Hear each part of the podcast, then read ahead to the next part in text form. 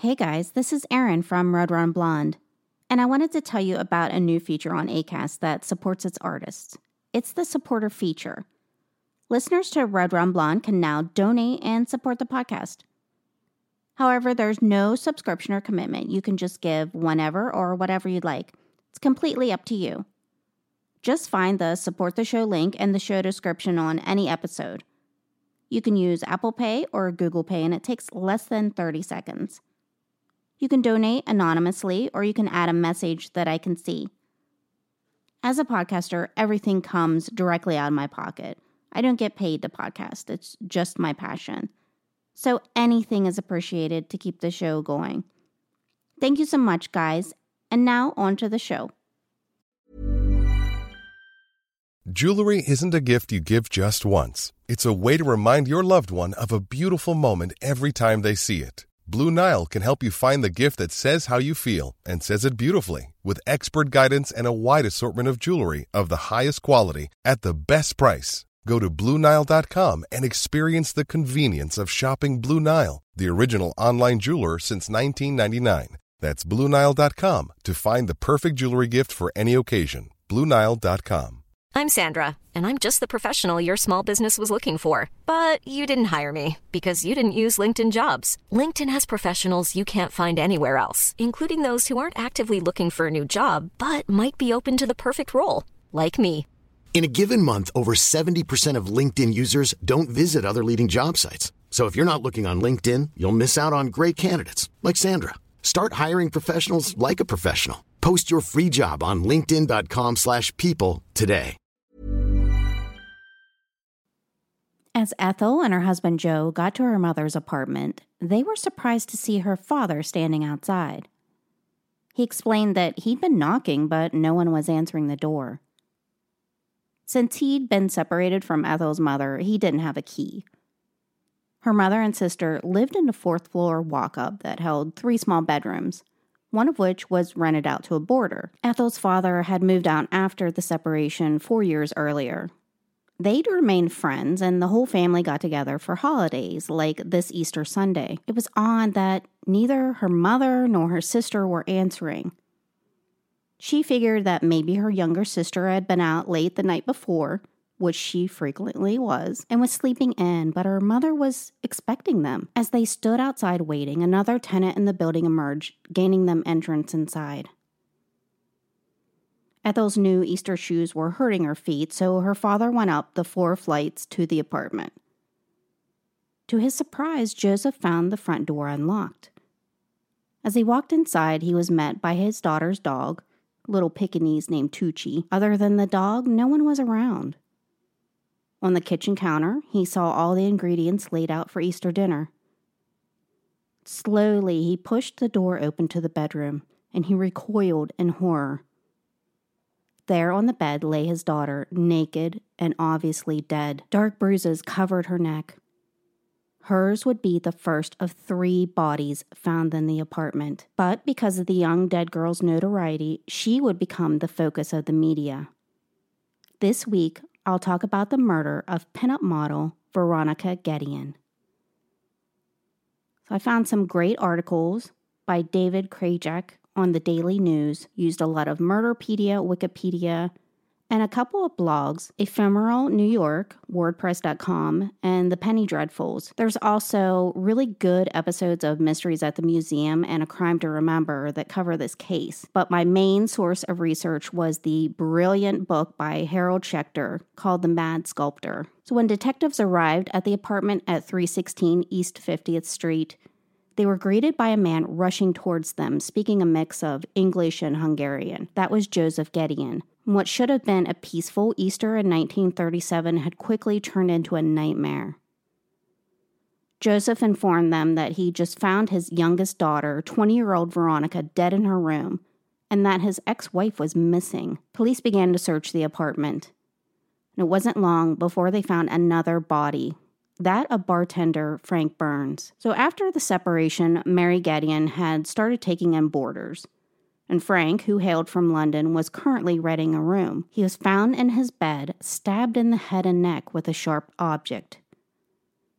So that was two bodies and still no sign of Mary Gedeon. Then, Detective William Gilmartin, who was examining the crime scene in the bedroom, noticed something sticking out from under the bed. Ethel and Joseph's worst fears came to reality. It was the body of fifty-four-year-old Mary, and she was also dead, strangled like her daughter. The force was so brutal that her thyroid cartilage was torn. Her bruised knuckles showed that she'd fought her attacker. Although she was dressed, her underwear was down around her ankles. So the police had three dead bodies and no idea what had occurred in the home.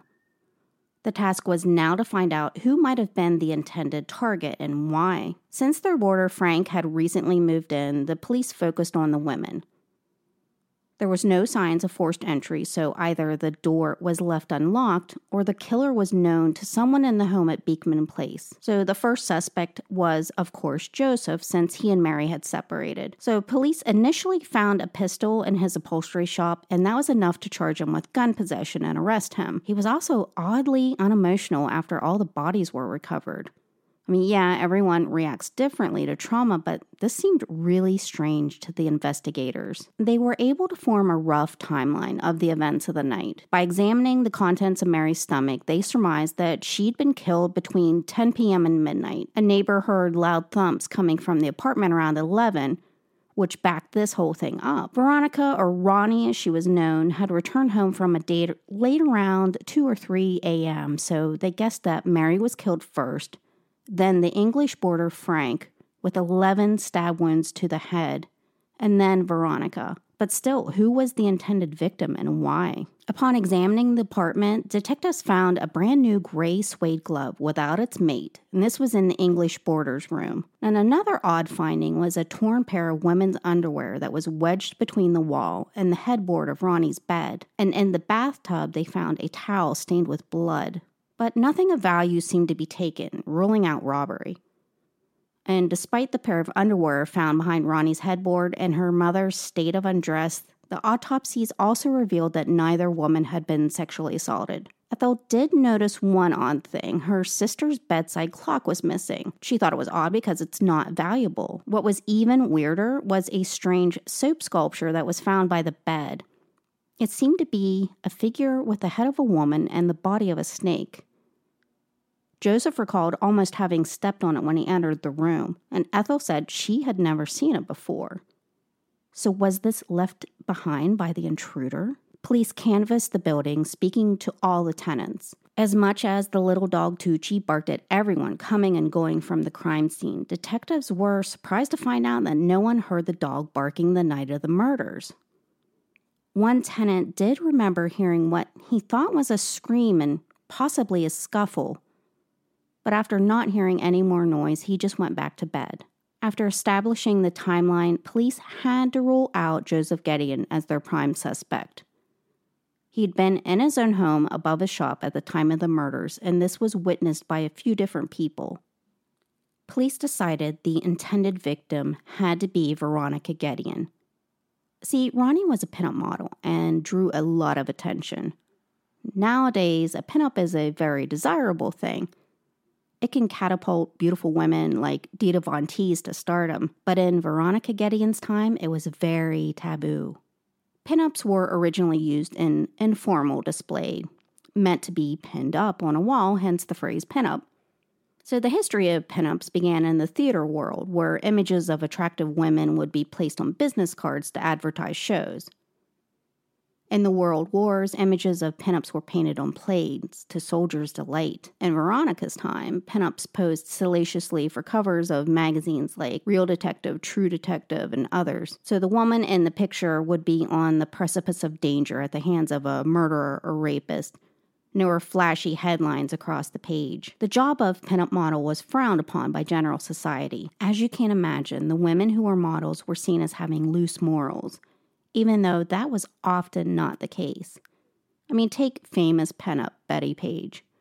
Bettie was devoutly religious. And Veronica was also a good girl.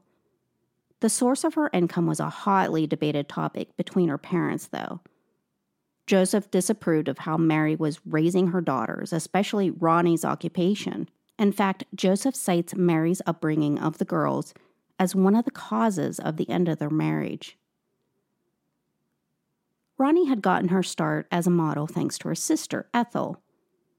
Ethel at the time worked at Vanity Fair magazine, and she introduced her sister to her boss, Helen Norton, at a party. Norton then introduced Ronnie to Condé Nast, who was an actual person and not just a magazine that I found out. So Condé Nast had her model for his daughter, who was an artist. And from there, Ronnie got to work as a figure model for artists and photographers, and that led to steady jobs as a pinup for the pulp magazines. As soon as word of Ronnie's life as a pinup hit the media, this was front page news. And of course, the newspapers dug up the most provocative pictures of the attractive dead girl that they could find. The major attention by the press did put added pressure on the police to find the murderer of these three innocent people. So with the focus on Ronnie, Detective Martin Owens found two items that might provide clues: Ronnie's black address book and her five-year diary. Both were turned over to Chief Deputy Inspector Francis Keir. As expected, the address book contained names of many men. Ronnie was a much sought-after young lady. The vivacious blonde was very beautiful and she had many suitors. Upon closer examination of the diary, Keir zeroed in on someone she referred to as B. One entry noted how afraid she was of B. So the search on was to find the identity of this mystery man. Coincidentally, while Keir was going over the diary, the phone rang at the apartment. So police answered, and the caller asked to speak to Ronnie. The officer asked who the caller was, and he replied, Stephen Butter. So could he be the mysterious B? Minutes later, detectives were at Stephen Butter's apartment, where they led him down to the precinct for further questioning. The twenty-three-year-old worked as a messenger for a Wall Street brokerage, and unfortunately for detectives, he was everything but a killer. The young man lived with his parents, had a good job, and he wasn't even Ronnie's boyfriend. That night, he was taking her out as a favor for his friend, Lincoln Hauser, who was actually dating Ronnie. Lincoln was away for the weekend, and he asked his friend to keep an eye on her. Stephen had planned a night out in the town with Ronnie, her friend Jean, and his buddy Frank. When Jean came down sick, the three went out ahead for the night. After dinner and drinks, Frank went home around two a.m. because he was taking his mother to mass in the morning. So Stephen and Ronnie had a few more drinks at another club before he walked her home around three a.m. He walked her right to the front door and said goodnight, with plans to accompany her to mass the next morning. But the next morning came with no answer to Stephen's call at the buzzer. And that's when he telephoned and detectives answered. Butler didn't even know that Veronica was dead, so they officially ruled him out as a suspect. This led them to the next B in her life, ex-husband Robert Bobby Flower. Selling a little or a lot? Shopify helps you do your thing however you cha-ching. Shopify is the global commerce platform that helps you sell at every stage of your business. From the launch your online shop stage to the first real-life store stage, all the way to the did we just hit a million orders stage. Shopify is there to help you grow. Shopify helps you turn browsers into buyers with the internet's best converting checkout. thirty-six percent better on average compared to other leading commerce platforms. Because businesses that grow, grow with Shopify. Get a one dollar per month trial period at shopify.com slash work. Shopify.com slash work. If you're looking for plump lips that last, you need to know about Juvederm lip fillers. With Juvederm Volbella X C and Juvederm Ultra X C, your lip look, whether it's subtle or bold, can last up to one full year with optimal treatment and no additional maintenance. Find a licensed specialist and see if it's right for you at Juvederm dot com today. That's J U V E D E R M dot com. Add fullness to lips in adults over twenty-one with Juvederm Volbella X C or Juvederm Ultra X C. Do not use if you have severe allergies or a history of severe allergic reactions, or if you're you're allergic to lidocaine or the proteins used in Juvederm. Tell your doctor if you have a history of scarring or taking medicines that decrease the body's immune response or that can prolong bleeding. Common side effects include injection site redness, swelling, pain, tenderness, firmness, lumps, bumps, bruising, discoloration, or itching. As with all fillers, there's a rare risk of unintentional injection into a blood vessel, which can cause vision abnormalities, blindness, stroke, temporary scabs, or scarring. For full, important safety information, visit Juvederm dot com. Bobby and Ronnie had married when they were very young. In fact, after the marriage went sour, Ronnie sued for annulment since she was actually a minor at the time of their marriage. Flower just chalked up the demise of the marriage to them both being young and just not right for each other. They had actually stayed friends, and he was very visibly distraught about her death. So they had to rule out Flower as a suspect. This led detectives back to square one. Their next step was to confirm the alibi of Ronnie's current boyfriend and friend of Stephen Butter, Lincoln Hauser, and also to speak to her friend Jean Carp, who was supposed to be with Ronnie that night. Alarmingly, they found out that Jean had intended to spend the night with Veronica until she came down sick. This barely made her escape being victim number four. Hauser's alibi of vacationing in Saratoga Springs was confirmed, and he was ruled out as a suspect. At a stalemate, detectives worked on forming an exact timeline of events after gathering all their evidence. The boarder, Frank Burns, had come home directly after work and went to bed. He was the first victim. The killer had attacked Mary when she returned home, where she was attacked, murdered, and a body pushed under the bed. The killer then lay in wait for Veronica. Ronnie came into the bedroom, undressed, and was attacked in the living room. After she was strangled, the killer dragged her body back to the bedroom, where he placed her upon the bed. Meanwhile, the press had a field day with speculation over what happened at Beekman Place that Easter weekend. Headlines declared that a sex fiend was on the loose, ready to strike again. To sell papers, the headlines remained focused on all the salacious details of Ronnie's life. Lincoln Hauser gave the tabloids juicy and possibly embellished details of their relationship. While the press went wild with the stories, police were still no closer to finding their killer. They went back to Ronnie's diary to try to find more clues. They were still stuck on this mention of her being afraid of B.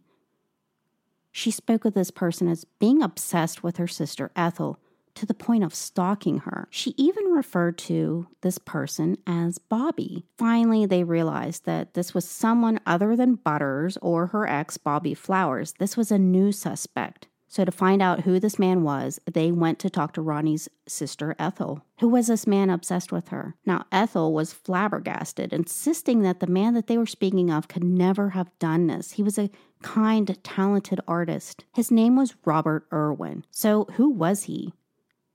Investigators found that Bob Irwin led a very tortured life. His father, Benjamin Irwin, had led a life of drinking and abuse towards his family. This was until he became a religious fanatic. And being so influenced by his new life, he became a revivalist preacher, traveling the country in revival tents. So he remarried and fathered more children, one of which was Fenelon, or Robert, as he became to be known. Not long after his birth, Mary, his mother, would come to find out that her devoutly religious husband was actually a lying bigamist, having never divorced his first wife. Benjamin then deserted Mary and her children, leaving her to work a variety of menial jobs just to keep the family afloat. Now, Benjamin would pop in and out of Robert's life, once even taking his young son to a brothel. Due perhaps to the lack of proper parenting, Robert's brothers began hanging out with a very bad crew, often getting arrested. But Robert stayed close to his mother. Unfortunately, he began to have very violent outbursts, often directed at Mary. Less than a week before his twelfth birthday, she filed a court petition saying she could no longer deal with him. He was then sent to a juvenile facility. While there, a routine blood test revealed that the young boy had syphilis, as did all his brothers. Authorities figured that they were infected by their father, who was a womanizer and frequented brothels, and then subsequently infected by their mother. So upon his release from the facility, he was back with his mother and younger brother. In the following years, Robert began his love of the arts by drawing and then clay sculpting, but his ever-present temper continued to plague him, resulting in more reform schools. After the death of his father, Robert packed a bag and got away from his troubled mother, never seeing her again. From there, Robert continued to be a sculptor. He worked under renowned sculptors of the time like Carlo Romanelli and later Lorado Taft. And for a while, he led a normal life, even getting engaged to a young lady named Alice Ryan, whom he met in Chicago. Not long after, Irwin left for New York City to make it there as a sculptor, and that relationship ended. He continued to suffer emotional and physical outbursts, as well as a very deteriorating mental state. He had such violent fantasies and thoughts of suicide that he committed himself to the Kings County Hospital. So after that, to make ends meet, Bob Irwin often stayed at boarding houses, and this was pretty common for that day. That was how he came to encounter the Gedeons. His friend Chuck Smith was a boarder with the family and suggested them to his friend.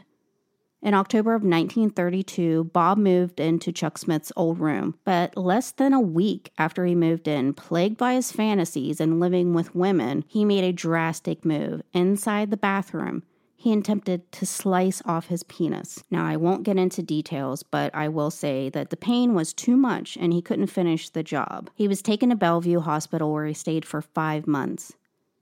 And from there, he went to Rockland State Hospital in upstate New York. His violent tendencies seemed to increase, getting him lots of time and restraints. After his release, he once again found a place at the Gedeons and got close to Ethel. They started talking one day when he came out to pay his rent. She was very intrigued by his artwork, and conversations led to days together at the museum, and eventually Ethel sat as a model for a bust that Bob made of her. And during this time, he became convinced that she was his soulmate. But this bothered Veronica as well as her mother, Mary. And Mary eventually took the young man aside to try to deter him, but nothing worked. And this was until Bob proposed to Ethel, who had to let him know that she was engaged to a guy named Joe Cudner. He became so despondent over the rejection that once again, he committed himself to Rockland Hospital where he stayed for two years. While there, he made a sculpture which would be eerily similar to the one found at the Gedeon home. It had the head of Ethel and the body of a snake. Police knew that Robert Irwin must be the man that they were looking for. The sculpture was too like the one found at the scene of the crime, but Bob Irwin was nowhere to be found. And that's when Ronnie's friends at one of the pulp magazines, Inside Detective, decided to help find her killer. They published a story about her murder with a picture of Bob Irwin. So there was a maid at the Cleveland Staler Hotel named Henrietta that noticed the striking resemblance between the picture in the magazine and the new bar boy who had just been hired. When she inquired about his real last name, he became suspicious and fled. When it seemed like Robert Irwin would never be found, he contacted two Chicago newspapers, offering to surrender if they gave him five thousand dollars to publish his story. Now, the Chicago Tribune simply thought this was a prank. But Harry Romanoff, city editor of the Herald and the Examiner, took the offer seriously. Romanoff sent reporter Austin Malley to the meetup spot. It was the Fountain of the Great Lakes by Lorado Taft. Standing there, he saw Bob Irwin. The two men then went to the office of editor John Deinhardt, where Bob signed a contract agreeing to a signed confession for the exclusive publishing rights. From there, they took him to a hotel room where he gave them all the details of his crime. He said his intention that night was to kill only Ethel. He figured after her murder, he would be caught and sent to the electric chair or back to state hospital. Armed with an ice pick, he got to the apartment building around nine p.m. No one answered the buzzer, so he just waited. And then he saw Mary Gedeon coming home. And being the courteous woman that she was, she invited him upstairs. She was so exhausted from her day, she asked Bob if he would take Tucci out for his nightly walk, to which he agreed. And when he returned, he sat at the table with Mary, just talking. He was surprised to find out that Ethel was no longer living there, but she'd moved out when she married Joe Cudner. Still, he stayed at the apartment. He was sitting there at the table when Frank Burns came home. The men shook hands and talked for a moment before Frank retired to his room. Finally, Mary had had her fill of Robert Irwin. She said she was really tired and she needed to go to bed. However, Bob declared he wasn't leaving until he saw Ethel. Mary insisted he leave or she was going to go get Frank to throw him out. And that's when Bob lost it and grabbed Mary by the neck. And as much as she scratched and clawed at him, he never let go until her body slumped to the floor, and he took her body and placed it under the bed. For some reason, in his delusional mind, he still thought Ethel was going to come home, so he stayed and waited for her. And while he waited, he made the odd sculpture of Ethel out of soap. Then around three a.m., he heard Ronnie come home. When she finally emerged from the bathroom, he hit her on the head with the soap, thinking it would stun her, but it didn't have any effect, so he grabbed her by the throat. He said for hours he kept his hands around her throat, until he finally heard her whisper in a weak voice, "Bob, I know it's you." See, he never wanted to kill Ronnie or even hurt her, because they had always gotten along. He said, "She was beautiful and I hate to destroy beauty." When he heard Ronnie utter his name, he forcibly choked her until he felt the life leave her body. Then he went into Frank's room and, quote, fixed the Englishman. Before he left, he swiped the clock beside the bedside. Robert Irwin expressed sadness at having killed the three that night. He said he only wanted to kill Ethel. After his confession, a surrender to police was arranged. The whole thing was very bizarre. It seemed like Bob Irwin put on a show, joking and smiling at everyone at the station who came out to see the Mad Sculptor's arrest. When asked why he stole the bedside clock, he said it was because as he strangled Ronnie, its dial looked like two green eyes that fascinated him. Back in New York, Irwin was represented at his trial by famed lawyer Samuel Leibowitz. And surprisingly, the state did not find him mentally ill, so he would be tried on regular murder charges. Leibowitz disagreed, saying his client was crazy as a bedbug. Shortly after the jury was chosen, Irwin shocked everyone by pleading guilty to avoid the death penalty. He was sentenced to one hundred thirty-nine years to life in prison. Later, he was sent to the infamous Sing Sing prison where he was mentally evaluated and finally found very definitely insane. Robert Irwin passed away in nineteen seventy-five at the Mattawan State Hospital for the Criminally Insane in Fishkill, New York. He was sixty-seven and died after a long struggle with cancer. Years later, this case would still be in the news. In nineteen forty-eight, famed writer Raymond Chandler wrote an article for Cosmopolitan magazine entitled The ten Greatest Crimes of the Century. And coming in at number three was the Mad Sculptor Robert Irwin. That was the murder of Veronica Gedeon. I highly recommend reading The Mad Sculptor by Harold Schechter. He goes very in-depth into his research on the case. And I also, of course, loved A Crime to Remember, which did an episode of that. Thanks for tuning in. Sorry about my long absence. I decided to take most of the summer off. I ended up starting a new position at my job, went to Mexico, so the time off was much needed, but I'm very happy to be back bringing you stories of true crime. Please send any suggestions to redrunblonde at gmail dot com or find me on social media. Join the Red Run Blonde Facebook group or find me on Twitter or Instagram. Thanks so much for listening and catch you next time.